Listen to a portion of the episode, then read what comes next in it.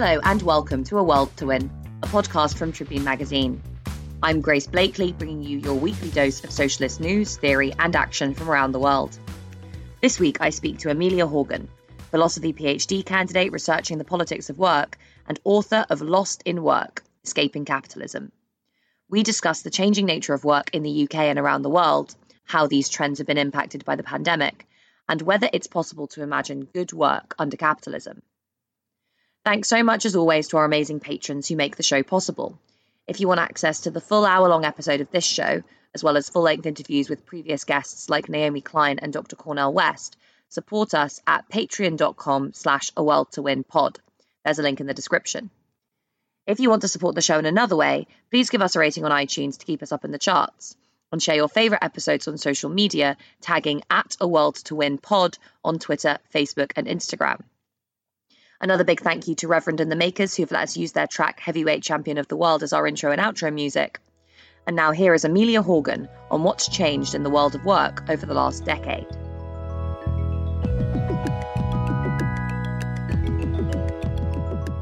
Hello, Amelia Horgan, and thank you so much for joining me on A World to Win. How are you doing today? I'm all right. How are you? Yeah, not bad. It's a beautiful sunny day here in South London, so can't complain.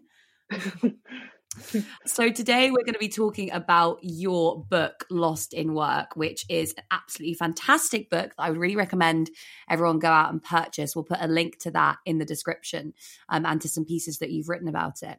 My first question for you um, is that Keynes famously predicted a long time ago that we'd all be working 15 hour weeks by now. What happened? Yes, this is this is this uh, great quote from him, which is exactly this question was posed: is what happened. I mean, I guess there is this kind of idea of a smooth process of automation in which we can just reduce the amount of time we spend working. But this denies the kind of political will, the, the, the political choices that are made to keep people in work, um, as well as just how smoothly that, that technology can develop.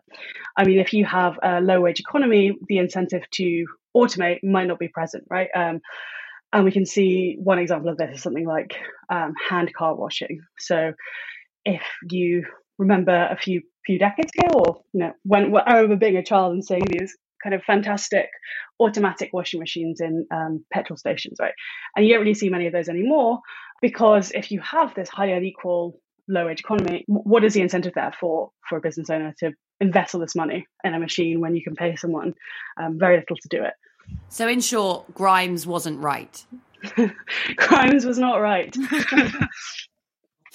so, one thing that we might have been used to hearing, particularly before the pandemic, is that we were experiencing kind of record levels of employment in the UK. And that was told by the government as a massive success story.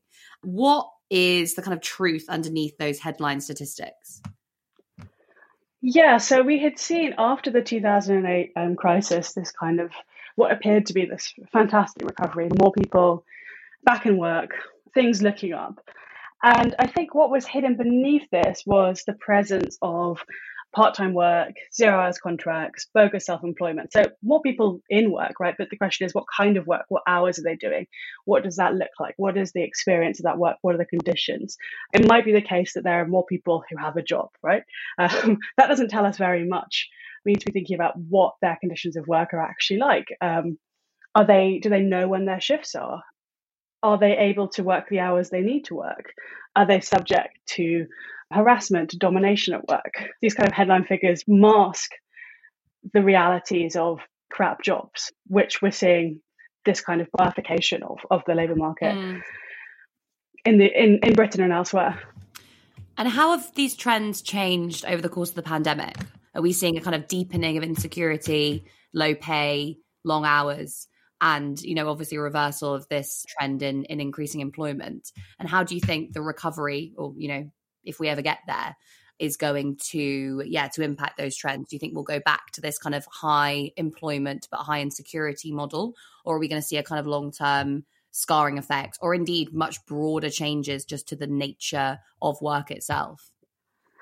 I think uh, things are a bit up in the air at the moment, but what we've seen are that a lot of jobs have have disappeared because of what's happened in the in the service sector, and retail was obviously one of the, the major areas in which people were employed.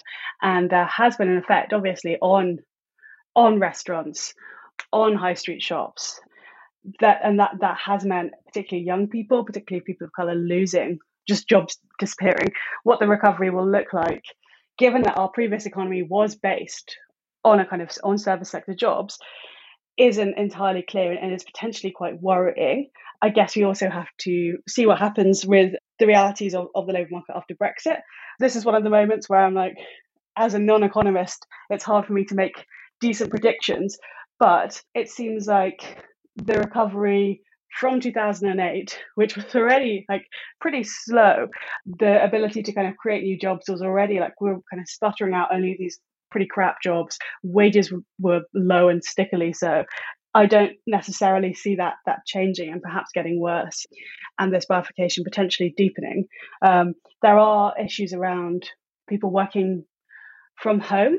Obviously, people working from home have in some ways been protected, not just in some ways, have been protected in ways that people who had to work in person haven't been during the pandemic. But what this might point to is is a growth in remote monitoring as employers look to cut their costs of, of rent and push those costs back onto their employees. But of course, when you make people work on work from home, what you lose is that ability to constantly check that they're doing their work to make sure that the labour power that you've bought is being used properly, right? It's being it, it's being kind of um, that the workers are, are doing the right stuff by their employers, not by themselves, of course. So what do you do in that situation? Well, things like remote monitoring become much more of interest. And again, the evidence is is patchy but worrying, I would say. There's still a lot of stigma around remote monitoring for officey jobs in the UK. Obviously, it, that monitoring is there for, for algorithmic platform work, but we might see a growth of that kind of thing with all, with all the attendant harms uh, involved. Can you talk a little bit more about this increase in monitoring, not just remotely, but throughout workplaces in general, and how it's linked to trends of rising insecurity and precarity, stagnant pay, and declining conditions? Yeah, so power relations at work are such that because what is bought by the employer is not a given activity, but the potential to do that activity. So there is an incentive on the part of the employer to make sure that the activity is being done in the right way. This looks different in different times in uh, history. If you have a kind of factory line, it's it's it's obvious if someone is keeping up the pace or is not keeping up the pace or is, is doing a different thing to the thing they're supposed to be doing. But in the kind of more autonomous activity of the um, of some modern office workers, this will look quite different because it's not necessarily obvious if some, if someone has done what they're supposed to be doing at a particular time. Again, if you think of a of a retail job, if someone's job is to uh, make sure that the denim section is in good order, it becomes very quickly obvious if it's not. So the monitoring depends on the activity itself, but as you pointed to there, it also depends on the conditions of that worker's employment. So, and, and it's a bit chicken and egg here, but work that is um, insecure or precarious is often subject to more monitoring because um, the possibility for that control is is more present. So if you have a zero hours contract, one of the ways that that control can manifest itself as is as um, if you don't have guaranteed hours the following week, you want to make sure you're seen to be doing your job as much as you can so you can get those hours, or you can have that bargaining power to say, okay, I need to pick up my kids at this time. Can I have this shift rather than that shift? So the kind of levers of, of power are also shaped by the conditions of employment. If you're in a secure job and you are able to say, no, I, I'm not doing this or I'm not doing this this time or no I need to do this more slowly you're more able to refuse. Whereas if you don't have that kind of individual bargaining power and this is of course before we even think about people combining kind of in trade unions just the individual worker relating to their manager.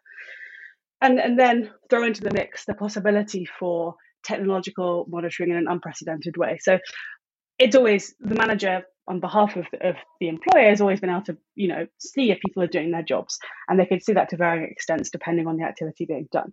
But technology gives the ability to kind of fully model the workplace, fully fully give an idea of what a worker is doing in particular job. So places like the Amazon warehouse, you can just tell what someone has been doing at any given point, and that data can be used as, as a tool of a tool of management. It's a kind of all-seeing eye that uh, managers wouldn't have had before.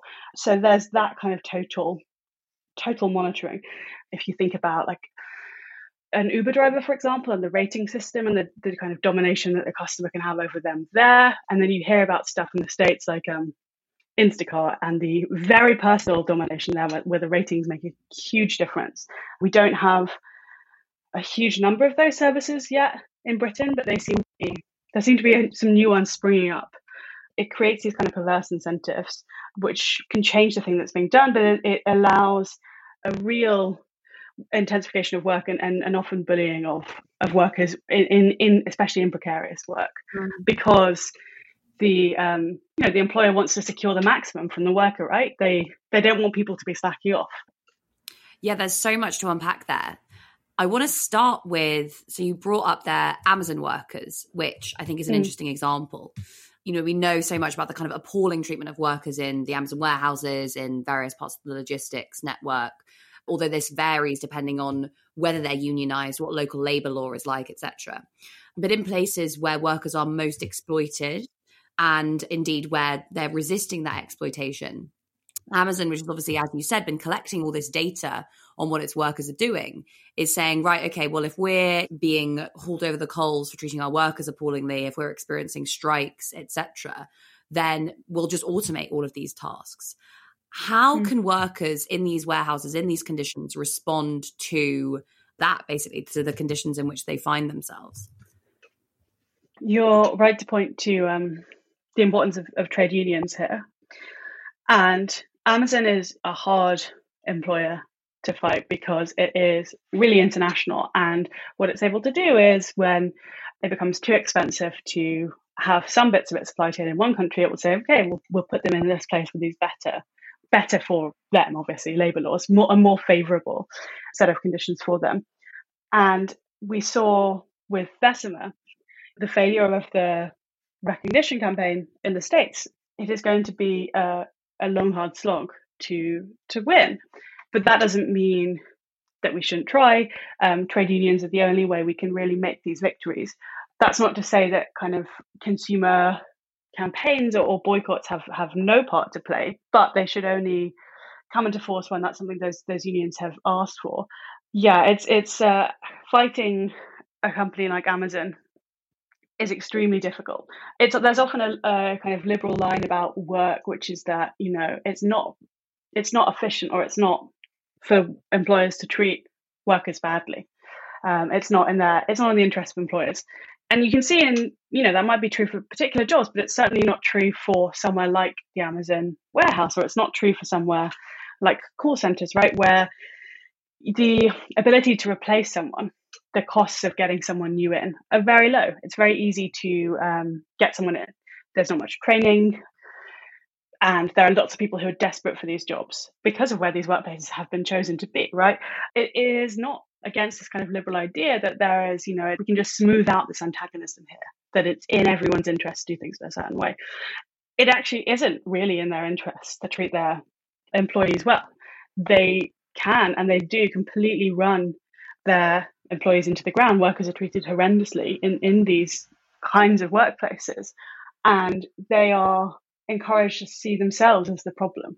Uh, there was this leaflet Amazon put out, which it then said, you know, that that wasn't us, that was a rogue leaflet or whatever. And um, in that, it said you had to treat yourself like a kind of athlete. You had to be responsible for your own health. You had to make sure you drank enough water at work. You know, you had to get ready for a shift. You had to have enough sleep the night before. Perhaps not um, bad advice, but it totally misses the point that who sets the speeds, who sets the rates at which uh, workers have to go and pick these items and pack these items. Well, it's Amazon, right? If Amazon is worried about reducing the rate of workplace injury, they need to slow that down um, or have flexibility around that. But instead, there's a responsibilization where workers are expected to take on that responsibility, take on the kind of costs. And if they don't, it's it's their problem rather than employers. And that's a really kind of cunning trick of contemporary capitalism. It becomes not only your fault, but your responsibility and something that you need to work on yourself rather than something which is your workplace's problem. You also talked in that previous answer about the gig economy, about things like Instacart, um, obviously Uber, Deliveroo. post pandemic, we're probably going to be seeing a much more bifurcated labour market and, you know, between much wealthier workers who are being worked far harder. So there's lots of anecdotal evidence of kind of professional workers being pushed to work and attend meetings and things during times that they would ordinarily have been commuting or at home or whatever, mm. but also being paid relatively well. And then relying much more on services like, you know, Instacart in the US or Deliveroo here, which themselves rely on hyper exploitation of these workers in, in very insecure positions. Mm. How could we build solidarity between those two very different experiences of kind of oppression and exploitation, if you can use that terminology to describe the kind of professional managerial class? Is that possible? Mm. Or should we be, you know, should we be trying to organize these kinds of these different kinds of workers, um, or should we just be focusing on kind of one section of the labor market? Yeah, that's a really fascinating question. I mean, it is hard because you see people, the way people talk about, especially where these tendencies are further developed in the States, you see the way people talk about their Instacart delivery people or their Uber drivers as if they are. There's a kind of relationship which, which has something that is kind of servant like that right and and that is really really uh, distressing it was really horrific to see in the mm-hmm. pandemic to see people basically like talking down the people who mm-hmm. they had sent to the shop for them yeah. under these kind of horrific conditions like risking for, for very low pay risking their health and the relationships that that kind of work creates are pretty harmful and i think this is this is a, this is a serious barrier to to solidarity because it creates these pretty servile relationships which are quite horrific. And there are these effects on workplace monitoring. In terms of where our attention should be diverted, I think it's to kind of, you know, let as many union struggles as possible bloom for me. Mm. I mean, at the moment, there is this, we are mainly seeing a lot of union activity in this kind of prestigious work or jobs which are kind of seen as prestigious, like places like the New Yorker or higher education.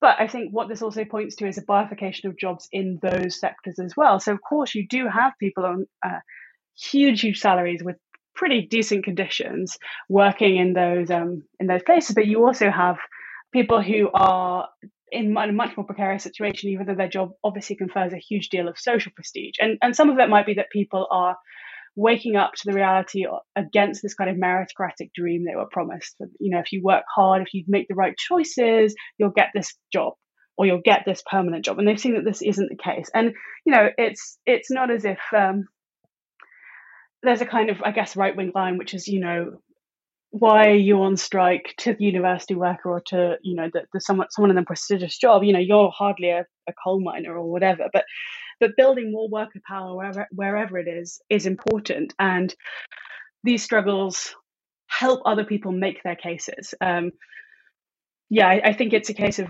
needing to build that that energy and sustain it everywhere, wherever we can. It is sometimes easier to not sometimes it's generally easier to organize in, in workplaces where people have the ability to make that case publicly where it can garner that attention where they have the kind of um, where there is already a union or where people are able to have those kind of contacts to draw on and, and, and make that case.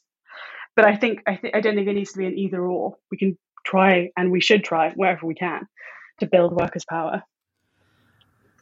So another another thing that you mentioned was kind of the move towards working from home, and the way you've been talking and the way that your, the book is set up, it draws a lot on kind of on Marxist theory, you know, the idea that as a worker you're kind of selling your labor power, and therefore kind of accelerating exploitation is going to be inherent in the uh, in that relationship. Mm-hmm. Um, Marx, obviously, in Capital, talked a lot about the kind of appalling conditions faced by workers in factories working together. But he also talked about workers who were working from home, they were paid piece rates, worked very hard, were isolated, difficult to unionize as a kind of not pre-capitalist, but I suppose like, you know, transition mm. towards mm. capitalism prior to people being kind of brought together within these large factories. Yeah. Could we be looking at a reversal to that kind of model as we move into this world where, you know, we are seeing precarious work, where workers are kind of being forced often to kind of own parts and buy themselves parts of the things they need to do to do their jobs work from home mm. much more and also find it much harder to unionize. Yeah, I think that's definitely an analogy that can be made between piecework and the kind of scrappy little bits of part-time work that lots of um, home workers will be doing. I think yeah that piecework analogy really can hold i think. In terms of the question of how we organize people to work at home that is much much harder because you're stuck at home. You can't have those conversations with your um, you know, that your fellow workers where you're like, hey, did you hear that decision that management have made? That what like that seems really unfair that we have to do that or we have to take that pay cut or mm. something's happened to our leave, right? You can have those conversations over your workplace's software, right? But people are not necessarily going to.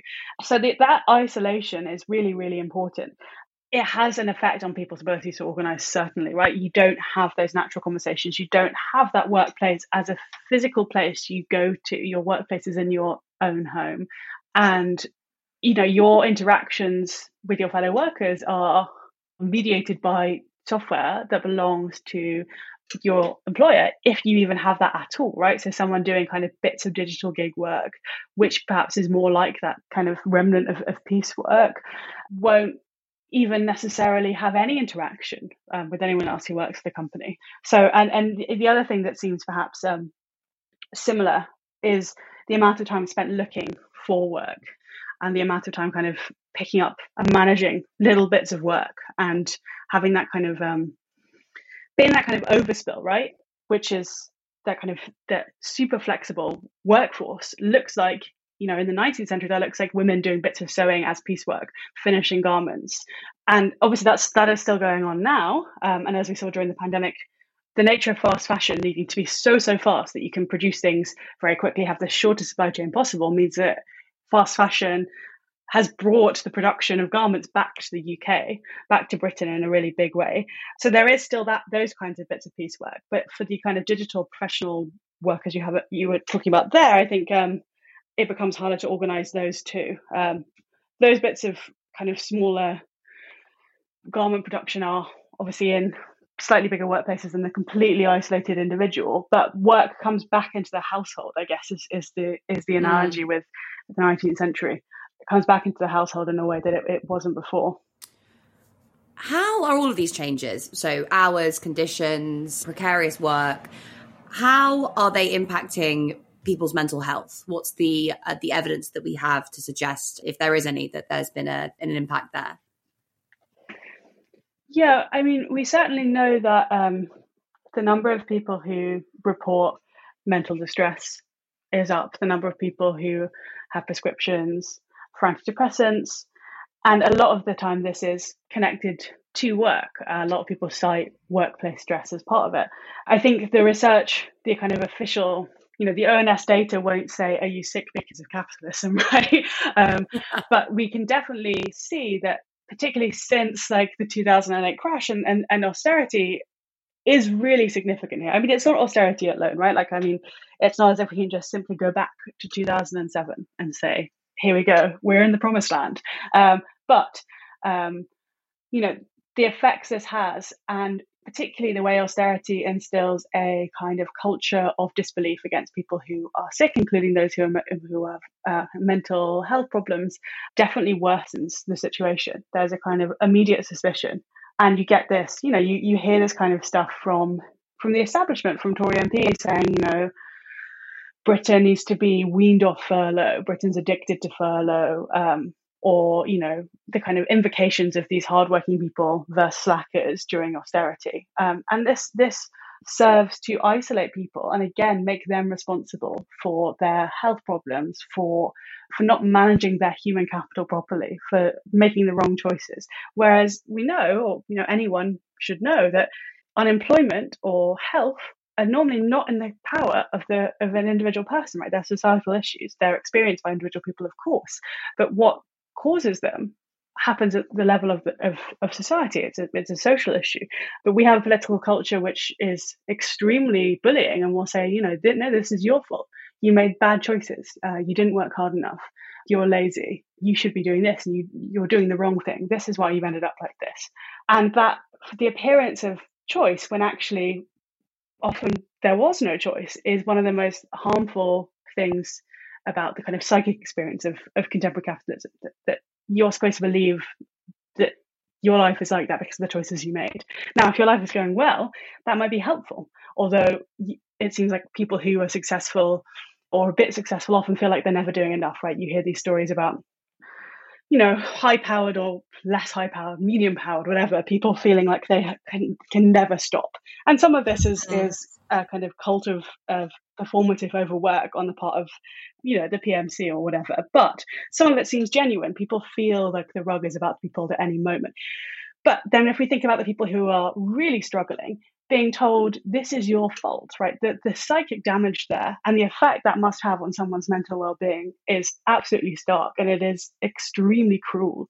I tend to want to avoid this kind of moral outrage at capitalism because it sometimes misses the point, but it's hard not to think about that kind of stuff and feel repulsed, morally repulsed at it. Can you talk a bit more about how all of the changes we've discussed so far, so precarity, insecurity, ill health in the workplace are affecting men and women and white people versus black and brown workers? The first thing is that precarious workers are more likely to be women and more likely to be people of color. And that's often in bits of the precarious work that we don't necessarily see talked about so much. So we get a lot of, and because that is because of the really fantastic work that unions have done in those kind of sectors and, and attention being drawn because they're new kind of technological platforms. So there's lots of stuff about Uber and Deliveroo, and, and I think that it's really important that stuff is covered, but we don't necessarily see as much about platform care work or about um, just mm. more kind of standard care work. And and so about one in four workers in in the care sector in adult social care are on a zero hours contract, and about 80% of, of workers in that sector are women, and a huge number are people of colour as well, particularly women of colour. So, if you are a woman, if you're a person of colour, you're more likely to be in these kind of roles. And at the same time, we have these kind of elite feminisms, which say, don't look at that kind of stuff, right? Mm. look at mm. this, look at this uh, successful woman. They have the same interests. And I mean, they don't, right? Say you are the woman who runs the company that provides privatized social care. Okay, you, that you have one set of interests there, and your your employees do not have the same interests as you. You want to make money from it. They want to be able to have good working conditions. They want to be able to get home and not feel completely exhausted. And the women who um, are being cared for within adult social care might have different interests from the woman who runs, who owns that uh, private company or, or is senior in it. So there's this kind of mythology of um, shared interests that rise over and above our antagonisms that, that women kind of class antagonisms that, that women have for each other. And that's one particularly frustrating thing is that um, that the discussion of women's workplace rights tends to focus on getting women into these very high up jobs rather than saying okay well why is it that the majority of women the majority of people in these in part-time work in low paid work are women and then, I mean, it's not to say that, that these sectors are particularly rosy for men at all. Um, you know, the prevalence of dangerous work. So, workplace injuries and workplace deaths have massively reduced over time, but in recent years they've plateaued, which suggests that, you know, um, n- not enough is being done um, in terms of workplace health and safety monitoring from national bodies, and also um, work intensification makes injuries more likely. And of course, sectors dominated by men including sectors like construction, where unions have been blacklisted and pushed out, and, and union members have been treated appallingly. These are sectors where primarily men work. But at the same time, it's also that, that, that care work, care work and cleaning can also be uh, physiologically pretty harmful. There's empirical evidence on the, on the damage that um, cleaning can do. And, you know, I think we forget that a lot of care work in, in adult social care is quite physical work. You're you're moving people around and the conditions under which you do it, which is that you don't have very many, much time to see people, you are tired, you've been working very long shifts. This makes workplace injuries more likely. Yeah, these sectors are gendered, they are racialized. I also want to talk a little bit about the different experiences of younger people at the moment in the labour market versus the boomers, shall we say, you know, young people going into the labor market now, and also all those who entered after the financial crisis will face this like long term scarring effect on their wages. Younger people are obviously less likely to be part of a union. A lot of them don't really know what a union is sometimes mm. and are really at the sharp end of a lot of these trends in terms of precarious work. Whilst older people as we've seen recently, many of whom are, have this huge sway in elections, had a different experience of work, not always a great mm. one, but you know, certainly not experiencing a lot of the trends that we're seeing today, and are now retired, often with kind of relatively secure pensions, and still are subject to all these narratives about like young people being just lazy and not being able to cope with the same sort of work that they have. Do you think that there is like a really genuine generational divide here without kind of falling into the trap of talking about young people versus old people and doing that kind of non-class based generational politics. To what extent are mm. these experiences different? And how can we actually start to organize young people? Yeah so i think i think you're completely right that we can't just fall into this it's just boomers stuff. But i think what we can say is that people who are older tend to have an experience of work where work was um, more formal, the conditions were better. Um, the conditions of unemployment were also better. Um, so, you know, this is there's a kind of cliche of like, you know, someone uh, a, uh, a Zoomer or a millennial going to their parent and saying, you know, I can't get a job, and then just saying, what are you talking about? Like, just go around to the high street, print out your CV, and give it out. And obviously, this is a, you know, there's some of this is just like you know okay boomer memes or whatever but there is a kernel of truth to it which is that the legal infrastructure that protected work that that protected unions that allowed unions to fight has been dismantled right? Um, and the sectors that were highly unionized have been destroyed. So this does have effects on what the experience of work is. And this isn't to say that everyone over the age of 50 had a great time at work not at all. But there is a gap of knowledge there, I think, for some people. Of course, this isn't to say that class doesn't matter. It does. Class matters. Class exists within generations, but generations have, especially when you've had this this legal, political, and social infrastructure dismantled in the later 20th century, right? So people's experiences are quite different, and I think there is this lack of um, lack of knowledge about what especially the, the crap bit of today's labour market is like of course, this does not hold true for all older people. I mean, this is something you see a lot. You see a lot of people who are older who are clearly having to work, who don't have those kinds of support that they might have expected they would have. You see people working, older people working in supermarkets. You see people working for longer and longer. Um, so it's not to say, you know, old people have this wonderful time and poor young people, but that legal infrastructure that protected workers has been undermined, and that does change people's experiences what we do for young people, I mean, we do have like a, a high degree of politicization that has come from mobilizations around left populism in Britain around Corbyn, and that is really significant. So it's it's nurturing those movements and protecting those and encouraging people to get more involved. To you know, there's a kind of there's there's always this meme of join your union, join a union, right? But what do you do next? It's not enough to merely join. It's not just a bit of insurance. You have to be active in your union too. So it's pushing people beyond that kind of initial politicization. And I think that's one of the things I really wanted to do with the book because there is this widespread sense of work is not working, capitalism, something has gone wrong. But it's often left quite like either vague or all encompassing. You see the way kind of like influencers apologize for bad behavior by being like, well, you know, it's just capitalism. We have to do what we have to do to survive.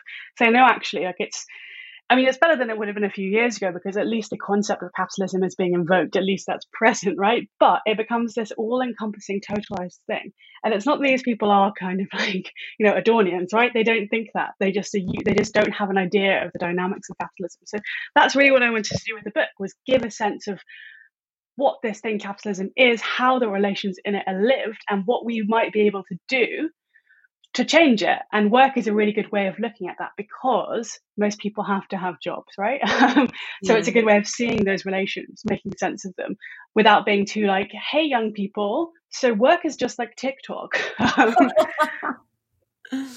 Final question for you Is good work possible under capitalism? I think no, but I think better work is. So it's very clear that some people's jobs much much better than others. They provide security they provide meaning they provide um, friendship they provide an ability to do some really interesting stuff. And and, and people who want to criticize work like like myself have to face up to the reality that people do often report enjoying their jobs. So some people do have jobs they enjoy but many many people have jobs which are deeply exploitative um, exhibit extreme unfreedom, extreme bullying, like cruelty, um, horrors. So there can be much better work than others, right? So an Instacart worker relative to you know a university lecturer right? These are very different experiences of work. So we can definitely say some jobs are better than others. But there is a different kind of producing different ways of living completely which would be outside of capitalist relations as we know them. What that exactly looks like is obviously harder to say, and this is always such a cop out answer. This kind of, you know, I'm not going to give you the, the the final vision of what society could be like, but we can see hints of it when we organize politically and we are working together in a way that is outside of the wage relation, outside of work. I mean, it's not outside of all the elements of capitalism. Of course, it's not. The commodity form might still be lingering somewhere, right? It's not outside of capitalism, but we get a sense of what that kind of creative, co producing, world making activity could be like. We can see glimpses of it. And there are different ways of organizing production that would allow those kind of experiences. Now, there might still be drudgery, right? We might still have to sweep floors. There will still be difficult bits of work. We can't just get a robot to do everything. But it's entirely possible that things could look very, very different. And the experience of doing things with each other, living, could be so much better than it is now even while clearly some jobs now are better than others. So now we have better work, but we still don't have good work. Mm. Very well said. Thank you so much, Amelia, for joining me on this episode of A World Win. Thank you for having me.